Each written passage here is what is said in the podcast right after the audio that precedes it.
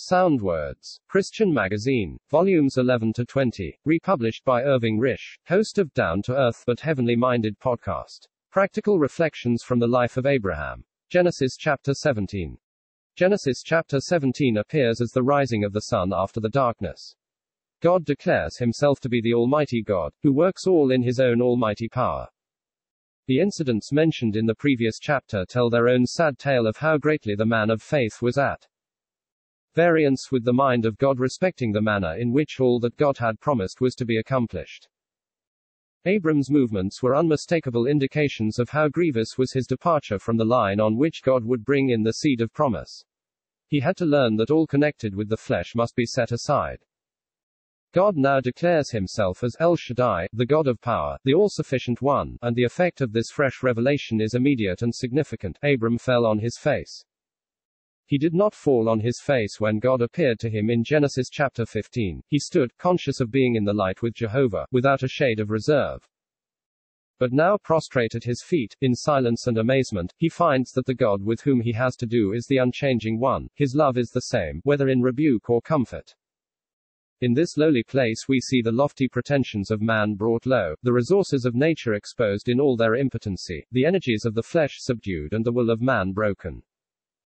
Truly the light is good and pleasant to our eyes as faith apprehends the far-reaching implications of this divine title, which assures that all counseled by God for his pleasure will be carried through triumphantly. Hitherto Abram had known God as a mighty God, but now he was to walk in dependence before him as the Almighty. How greatly does the idea of power in ourselves limit the apprehension of the fact that all power belongs unto God? The great lesson of this chapter is that God can and must do everything if there is to be a true seed to inherit his promises. The gracious work must all be thine, begun and ended in thy power. It is this vain expectation of something from nature, the flesh or law, which has resulted in great enfeeblement amongst the saints of God. What a wonderful day has dawned upon our souls when we can truly say, All that we are we owe to thee, thou God of grace alone. In Genesis chapter 24. Abraham says the God before whom I have walked, but Jacob can only say, the God before whom my fathers walked, and the God who fed me. Abraham and Isaac walked before God. But Jacob could only speak of God's care for him being too busy scheming to accomplish the divine end in his own way. He had to learn, after God's disciplinary ways with him, because of his tortuous ways, that the whole work must be of God. We might paraphrase this sublime declaration, just walk before me in the sense that my eye is constantly upon you for blessing, and in the sense of what my power can and will do. And all will be well. There can be little doubt that if we walked in the practical enjoyment of these things, the conditions of perfection would be present, and we would be content that the flesh, and all expectation from it, should be cut off. For we are the circumcision, who worship by the Spirit of God, and boast in Christ Jesus, and do not trust in flesh. You will have noticed that at least ten times God says, in this chapter, I will, strangely contrasting with that thou shalt, repeated in the law. It is extremely beautiful to note how God engages himself to work out all he has set his heart upon. He says, I will set my covenant between me and thee, thus establishing a definite bond between himself and Abram in view of accomplishing his purpose. Consequent upon the establishment of this covenant, God gives him a new name, exercising his divine prerogative in this ennoblement of Abram. The name Abram signifies great, or high, father, setting forth what he was personally as head of the family of faith, but Abraham directs our attention to the greatness of the family of which he is the head. For it means, father of a multitude, not only of individuals, but of nations. In giving this name God is indicating the vast results of the principle of faith and of promise. There is nothing so fruitful as the faith principle, it is exceedingly fruitful, being the only principle that brings forth anything for God, because it counts on his power alone.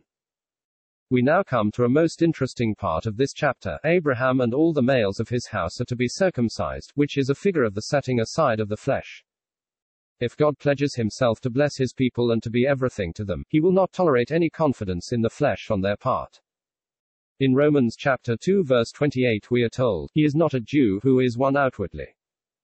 Neither that circumcision which is outward in flesh. This scripture conveys to our minds beyond any doubt that true circumcision is an inward thing. A divine work, of the heart, and in spirit.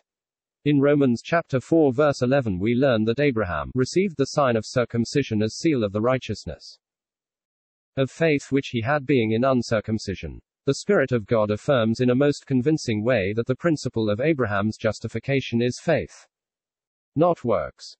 How consistent and effective is the testimony of Scripture that no flesh shall glory in God's presence. It is very remarkable to find this very principle in the Old Testament, Jeremiah chapter 9 verse 23 and 24, Let not the wise glory in his wisdom, neither let the mighty glory in his might. Let not the rich glory in his riches, but let him that glories glory in this, that he understandeth and knoweth me, that I am Jehovah, who exercise loving kindness, judgment and righteousness in the earth. For in these things I delight. See also 1 Corinthians chapter 1 verse 27 and 31. It is blessed to see therefore that faith was reckoned to Abraham for righteousness. But when was it reckoned to him? In circumcision or uncircumcision? The answer sweeps aside every vestige of fleshly presumption by which the religious Jew sought to make his position unassailable. But his own father Abraham was uncircumcised when he possessed the faith by which he was justified.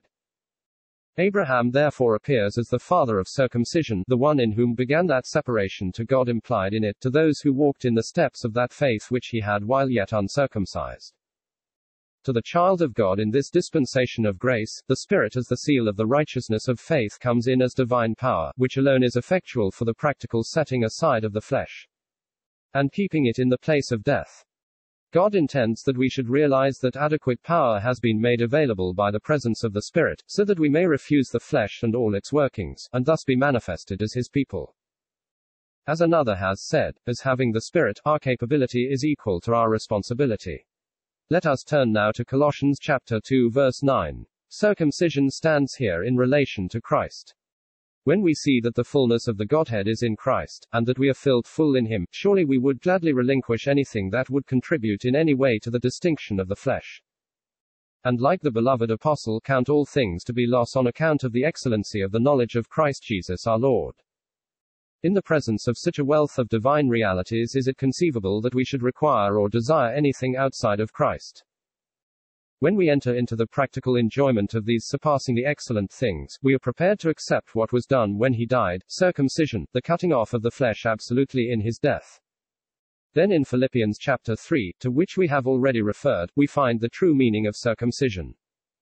If any man could have trusted in flesh, Paul could, but he gladly refused all in which man could glory, for, forgetting the things that were behind, he pressed on towards the mark for the prize of the calling on high of God in Christ Jesus. It is very helpful to see both in Genesis 17 and Philippians chapter 3 how circumcision comes in in connection with the inheritance. Paul had his eye on the inheritance in a risen and glorified Christ, which enabled him to accept the cutting off of every hope and glory belonging to man in the flesh. In the end of this chapter we see the solemn end of those who refused the truth of circumcision in relation to the cross, verses 18 and 19. Sarai's name too is changed to Sarah, meaning princess. She is a figure of Israel as the vessel of promise, dead, according to the flesh. By God's power she becomes the princess to give birth to the seed of promise. Abraham intercedes for Ishmael, but it is God's will to give Isaac the first place. Isaac means laughter, how faith rejoices in discerning the wondrous results of God acting entirely from himself and for his glory, in bringing in the true Isaac in resurrection power. The one in whom the covenant would be established, and the inheritance secured. But Ishmael, type of stubborn and rebellious Israel is remembered in goodness by their covenant-keeping God. Yet how sad to see that, while they claimed the privilege of the covenant, they never realized what was involved in the sign of the covenant, they always had confidence in the flesh. God had to tell them that they were uncircumcised in heart and ears.